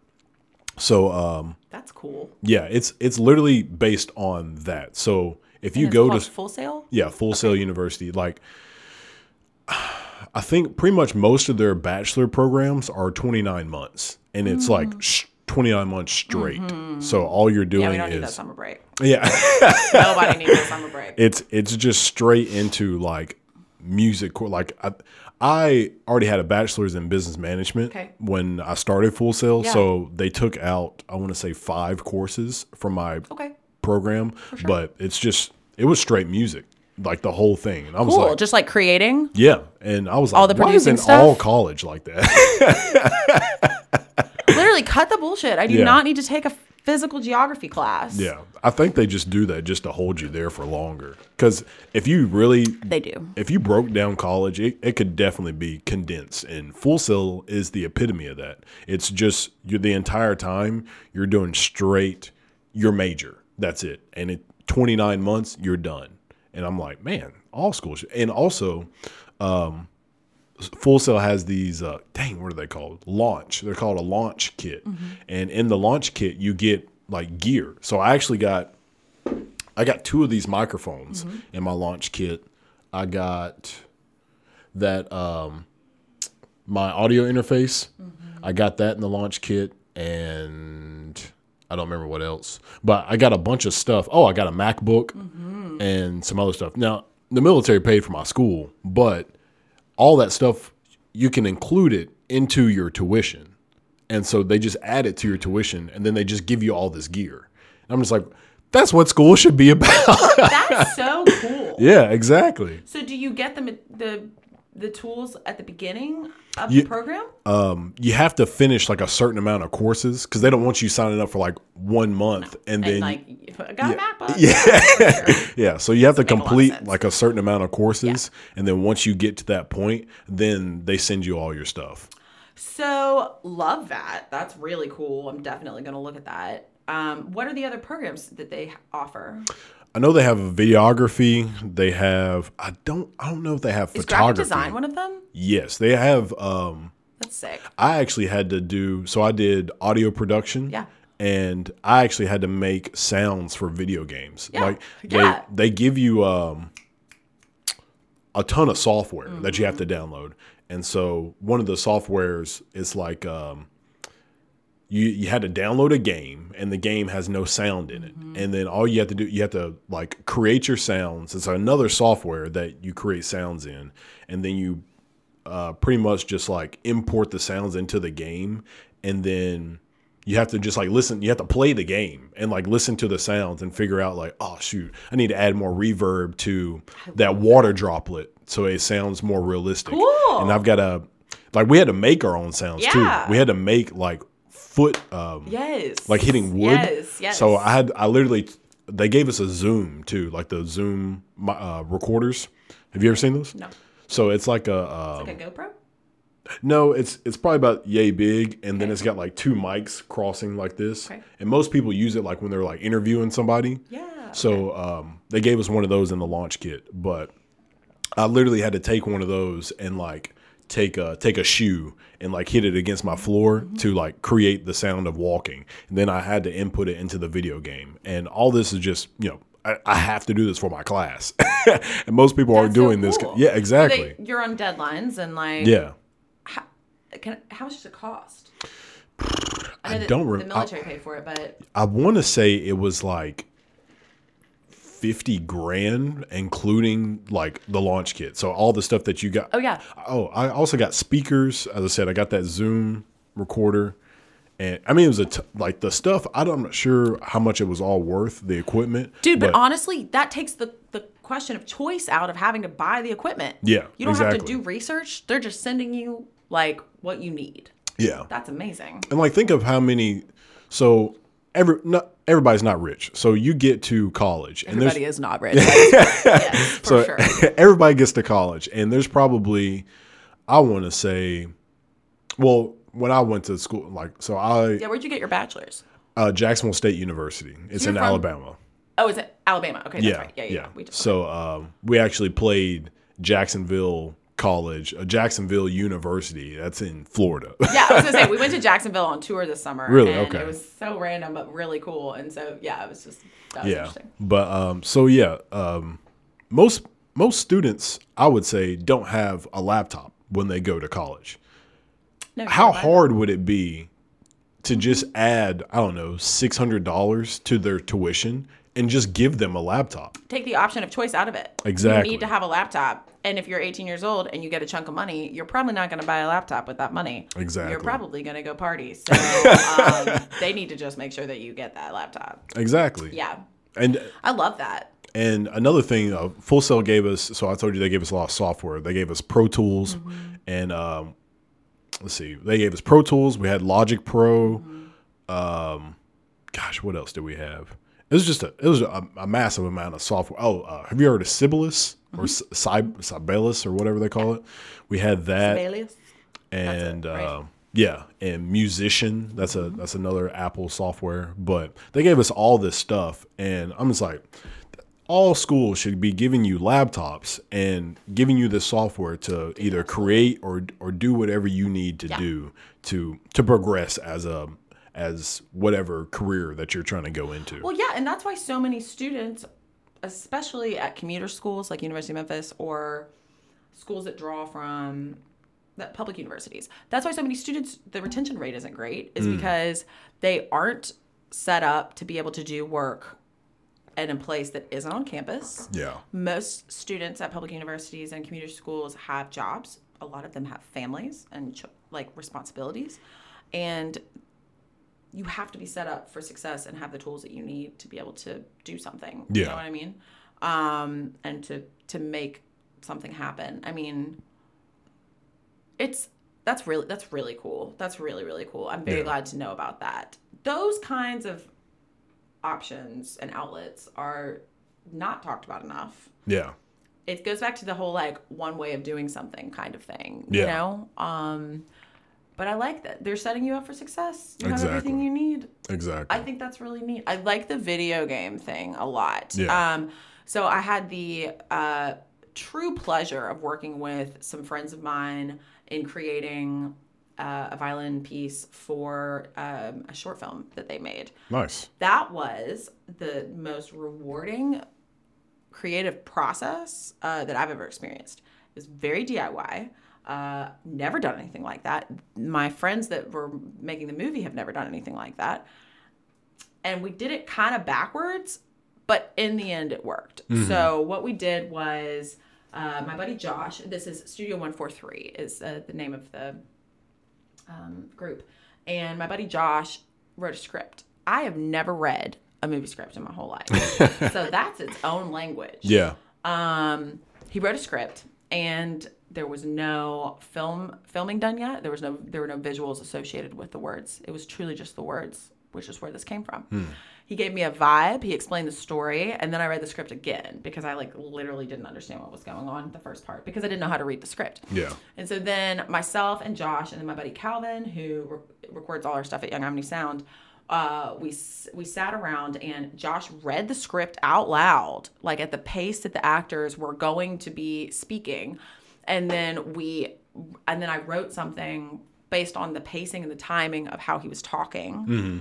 That wound up working with all of the visuals of what it was later, you know, um, and it was really cool. I think that those kinds of like responsive, creative exercises um, where you're using another sense to respond to, like, you know what I mean? Like if you're making something in response to what you're seeing, Yeah. or you're making sounds, you know, in response to what you're seeing, or uh, to create a certain vibe, that kind of thing is really interesting to me, especially if you're like smacking your shoes together. I'm just like, that is this the DIY content that I am looking for. Yeah. You know?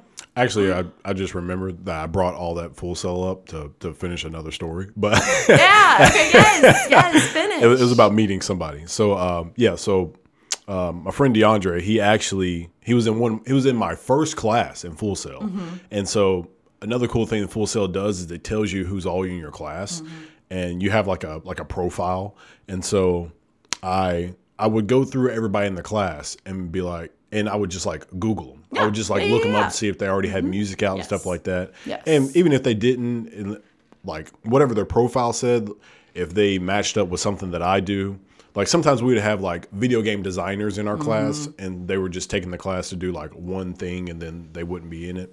So I would find everybody who's doing like music production, and then I would like ask them like, "Hey, do you have music out?" Well, I did that to DeAndre. Found out he um, he rapped, and I ended up. Um, let's see. That was in december of 2000 i want to say 2017 or 18 i can't remember. But um i met him uh, when i came here when i came to memphis. I ended up meeting him in louisiana because that's where he's from new orleans. Drove down there um, and hung out with him for like two or three days and then me and my wife came back up here. And then him and his wife or his girlfriend and um, his kid came up here and they stayed with us mm-hmm. and like it's that being able to just like be in the same room mm-hmm. with somebody else who makes music and like Speak your language. yeah, Yeah. it was a gift. it was a beautiful mm-hmm. thing because being able to instead of like doing stuff over you know over the internet and just like uh, messaging somebody and just actually being there with them is it's awesome and we recorded like two songs while he was here we did a Cool. we did a music video cool. yeah, I saw you post a thing about the music video. Um, yeah like we we That's we, fun. Mm-hmm. we've done a lot of work together and he said he was gonna so this was actually great for me gratifying for me he said he was gonna stop making music like he he had done music i think he said since he was like nine or something like Mm-hmm. that and um he said, "Yeah, man, I I legit stopped making music until I started talking to you, and you like made me f- like start doing music again." Mm. That's and he. I just I just produced his whole last mixtape. He just dropped it on the tenth, and Cool. I, like I produced the whole thing for him, and I was like. Man, I'm, I'm proud of you, but we got a lot of work to do. I was like, yeah, bask in this, like enjoy it, but uh, we're gonna it. hit the yeah, we're, gonna we got we got a lot of work to do. So um, yeah, it's it's awesome to just find somebody who you don't know, Mm-hmm. um, talk to them, and I tell people all the time, if there's somebody you admire, just hit them up on Instagram, whatever whatever It's social so, media you do, So true. and just just contact them because Yeah. you never know what You might happen. know. There's um there's a chick named uh, Doc Genfit. That's her Instagram Mm-hmm. name. But she does a lot of physical therapy type stuff. Like she teaches you how to release like muscle release and stuff Mm-hmm. like that and exercises. And she lives in I think Santa Monica. Mm-hmm. Well, um, me and Rachel are planning on going to Los Angeles over the summer, Mm-hmm. and uh, I, I hit up Doc Genfit. She's got like, I mean, she's verified. She's got like five hundred thousand followers Yeah. and stuff like that. And I was like, maybe she'll respond. i I was going to ask her about doing a podcast. I was going to carry my Zoom recorder, Yeah. carry the the camcorder, and just do a podcast with her. And she responds. She's like, yeah, I should be available around then. So Cool. boom, I can do a podcast with her. So I always tell people if there's somebody out there who you would love to talk to, just give it a shot. It's Try so- it's so e- true. email their manager, email them, whatever. Just give it a shot Mm-hmm. because you, don't- as I said, you got a one life to live, so you don't want to go out your life thinking like I never got to talk to that person. Dude, seriously. And it is hard to just reach out to people sometimes. You are obviously very good at that because you're good at just asking the question. Yeah, Um, you talking about your friendship with DeAndre is really cool and makes me think about um, how powerful and important it is to have friendships like that in your life as um, a creative person.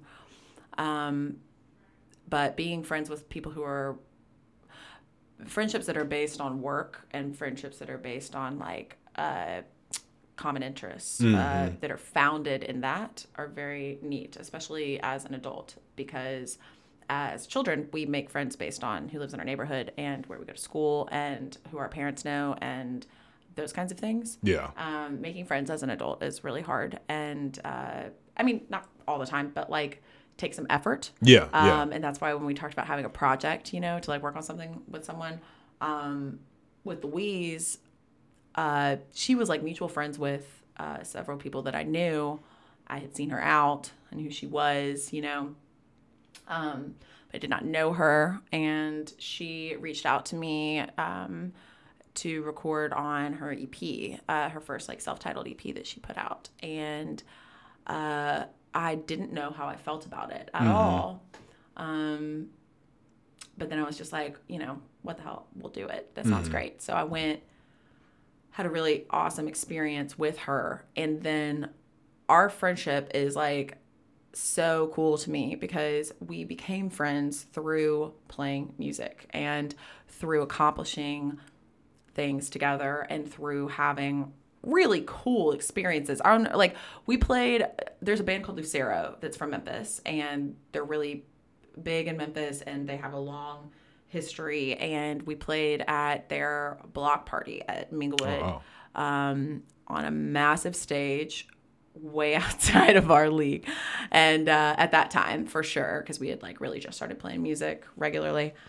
And I remember having a moment with Louise where I was like, "This is so cool," and uh, I wouldn't be doing this if it wasn't for meeting you and playing music with you. Yeah, yeah, and like it is that is something that she and I both recognize a lot now is that the reason that our friendship works so well is because it's not based out of partying with the same people it's not based out of um, because we've known each other forever it's not a friendship of convenience it's Yeah. a very much a choice like a relational choice that we've made that's based out of like encouraging each other to do the best we can and holding each other accountable for what we're capable of doing yeah. Um, and it's really neat and it's very pure, you know. And I think that having those kinds of friendships, where you're like, yeah, we're gonna we're gonna hang out, we're gonna shoot the shit, we're gonna talk and chat, but like really, we're here to make stuff, you Yeah. know. Um, those are cool, and they make you feel better as a person, you know. What is something that I guess you plan on doing with your with your career? Like I know you're teaching, and do you have any like specific goals as far as like you know, um, I guess career wise as a musician? As a musician, Yeah, interesting. No, I really don't. you're just going with the flow, seeing what happens. I mean, in 2020, um, as far as I don't really consider myself to have a career, a music career. That's do? the thing. I don't. I don't. I don't. you're building stuff. Um, I definitely take it more seriously now than I did before. Um, it's not just something to do on the weekends with my friends. It's Yeah. something that I think we can do a lot with. Um, so obviously continue playing with Louise. Um, and then hopefully we're going to tour this summer, um, which will be really cool. It'll be our third summer touring. And last summer touring was actual work and we got actual money for it. And it was really cool. Um, so hoping to just do that bigger and better. Uh, with my show that I'm having in June, um, I am writing and recording music, personal music that I'm, you know, making uh, for the first time ever. I've never recorded any kind of personal music uh, thankful to have good friends who know me and trust me and understand what I want to do and that they're willing to work with me on that. Um, career wise, otherwise, I've honestly recently had a really massive shift in uh, what I want to do in the near future uh, because, so the way I see it is like bartending, service industry work, that's just money, dude. That, like, I can leave that at the door and that's a wonderful thing for me because it requires a lot of brain power to do all the other things that I that I do in my life. Yeah, Um and so I was really set on this like art education grad school track um, and getting my master's and uh, pursuing education at like an institutional level, writing curriculum, working with those kinds of things and uh, and then I had this real moment where I was like, I don't want to do that.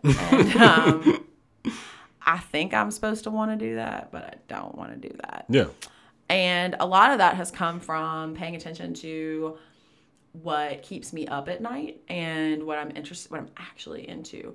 And I don't want to commit the next two to three years of my life for getting a degree for something that I don't feel strongly that I want to do yeah. but I felt like I felt strongly that I wanted to do it, but it took some real soul searching to be like, that's not what I want to do.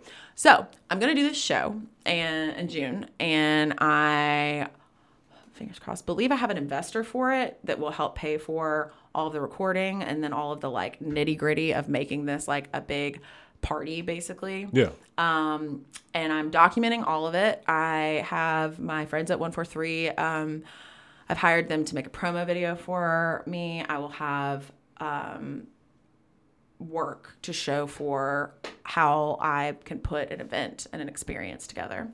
So I hope to take that and then apply for grants to do it again um, in either January or February of 2021 Okay. um, maybe uh, with some people from out of Memphis, uh, bring in some uh, creatives and musicians from out of the city, and then make it an even bigger experience. I'm very into this idea of what was I talking to somebody about the other day? Things that only exist in one moment. So with all of our tech stuff, we have like the ability to remember and record everything for the rest of forever, uh, which is really cool and like a gift of living in the 21st century.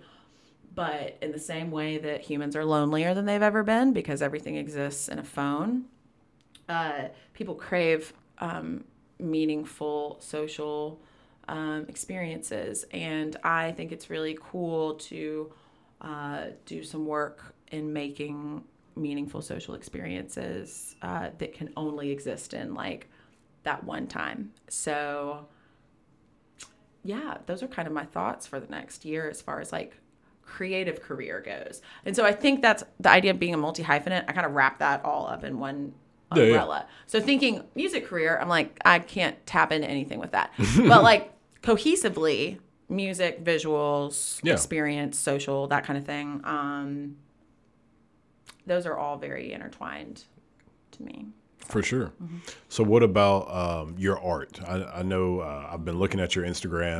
And so wh- what do you call that? It's it's so like abstract is the best word I can For sure, use. it is. I mean, yeah. So, what like how does that from brain to paper? How does that how does that come out?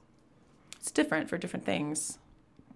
Um, I really enjoy assemblage, um, and so that's usually what I call it. Is like assemblage or collage work, meaning that I like seeing how things relate to each other visually, and then making work about that. Um, so really like zine culture, really like cut and paste analog methods of creating things. Um, as far as like digital art creation, that doesn't feel good to me to make that. So that isn't something that I do. Um, it is very abstract in the sense that you don't understand. uh, Um, hold on the work that I make has to be taken in context with other things. So um, that's why I always kind of try to provide a if I'm posting something on my Instagram, which I really don't think too much into that, and I I'm okay with that. Um, but with putting stuff on Instagram, I try to share a lot of just like what I'm looking at and like um, like if I post a finished product, usually that product contains like seven different kinds of paper or mark making or paint or image or something like that. Um, and I really try to focus on materials that are accessible to me in a secondhand, recycled, everyday kind of way. And not necessarily in like a I love the earth kind of way, but much more so that things are more interesting to me when they have a story behind them and when they've already lived a life. So, um, like, I really love the, the inside of like envelopes and um, just the, the natural design that occurs in everyday life that we don't necessarily pay attention to. Um, that could be like how I love grids and how this is split up into like a grid pattern. Yeah. Um, that's cool. So if I was making a piece of work and I was trying to base it on this room, I would pull the color of your walls and then I would pull this grid pattern and I would pull, you know, like the visual of the stickers and then lay all of those things out together and look at them in pieces and then start seeing what comes to the forefront and what goes behind it and that kind of thing. Um, Do you know that that's not normal? Like, does it? I mean, I'm a I'm a weirdo, dude. Like I know. some some people who are very artistic like you, they don't understand that other people don't think like that. Like you, like it's so easy and accessible. Like your brain just like pulls it and you're you just go. But like most really artistic people like you, they don't they don't understand that nobody else can do what you do. yeah, it's like the inner monologue debate that's going on right now. You know, like people that have an inner monologue versus people that don't. That's wild. I hear voices in my head. Um, yeah, it is different. Um, and it's been interesting. It's definitely evolved over time. I had uh like a really I had a couple of really awesome professors at University of Memphis that like teachers that stand out to me. Um Tad Lauritzen Wright and then Hamlet Dobbins. Um I took a couple different like drawing classes with them, like upper level drawing classes with them.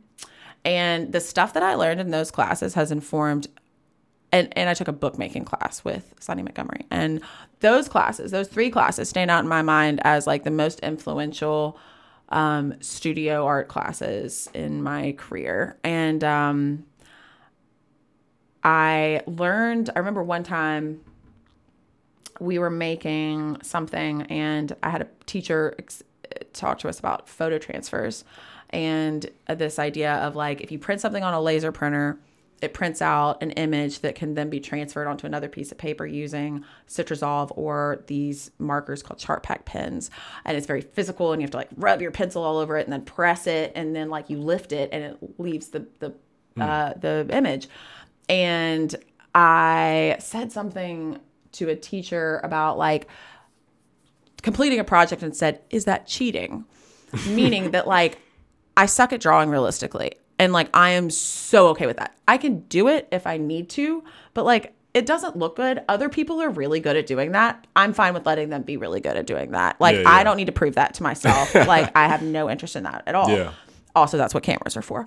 Um, but I really needed to get this like repeated image down of a figure, like a human figure. And I was like, fuck, I am not good at drawing a human figure. It's to look bad. It's to look childish and not in a good way. So I was like, well, if I take a picture uh, of myself and then I uh, copy it enough times and then I make this, then I can go in and the and the image that it leaves is faint enough to where I can just draw over the image and it looks like it's hand drawn. And uh, there's still a lot of like organic like process in that, and like it doesn't feel like you know a coloring book necessarily but I made it easier on myself. You know, I used the tools in my toolbox to make it easier on myself to uh, achieve the the finished product that I wanted. And I asked a teacher about that, and I was like, "Ah, is that cheating?" And he was like, "Who? What is cheating?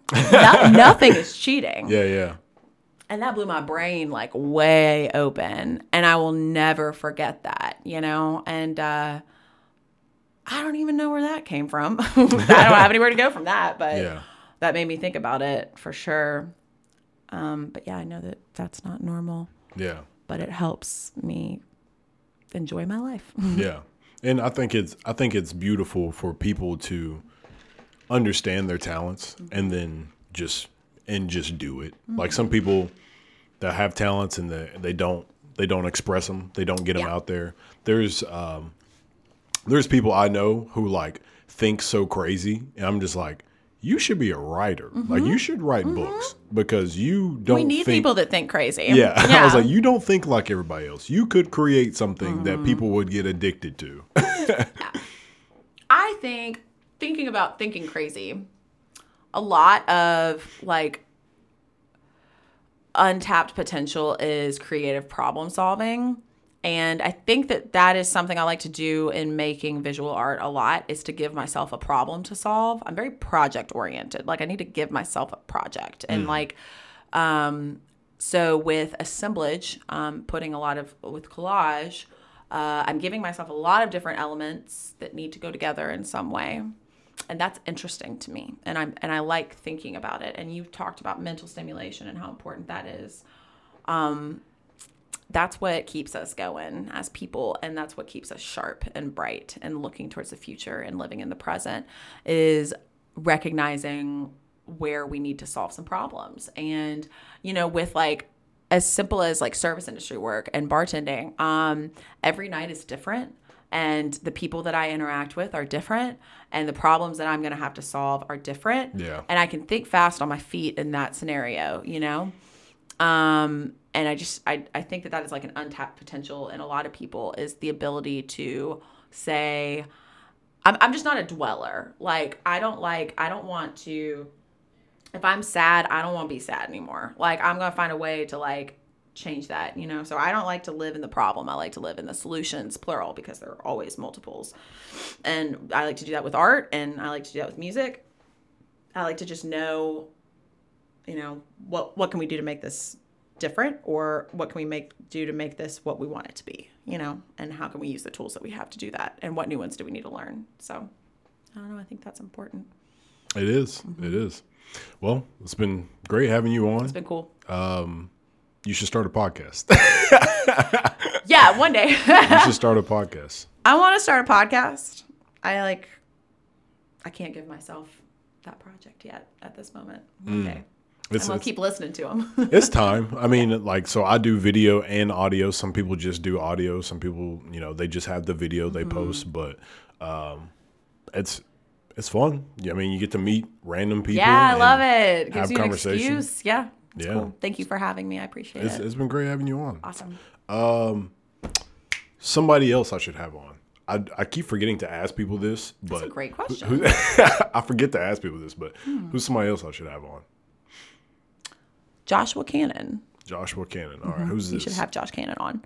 Uh, Josh is my brother, not my real brother, but he's my brother. Um, and he's a Libra like me. He's a weirdo thinker like me. Um, he's an empath, and uh, he has worked uh, in film and nonprofit and journalism.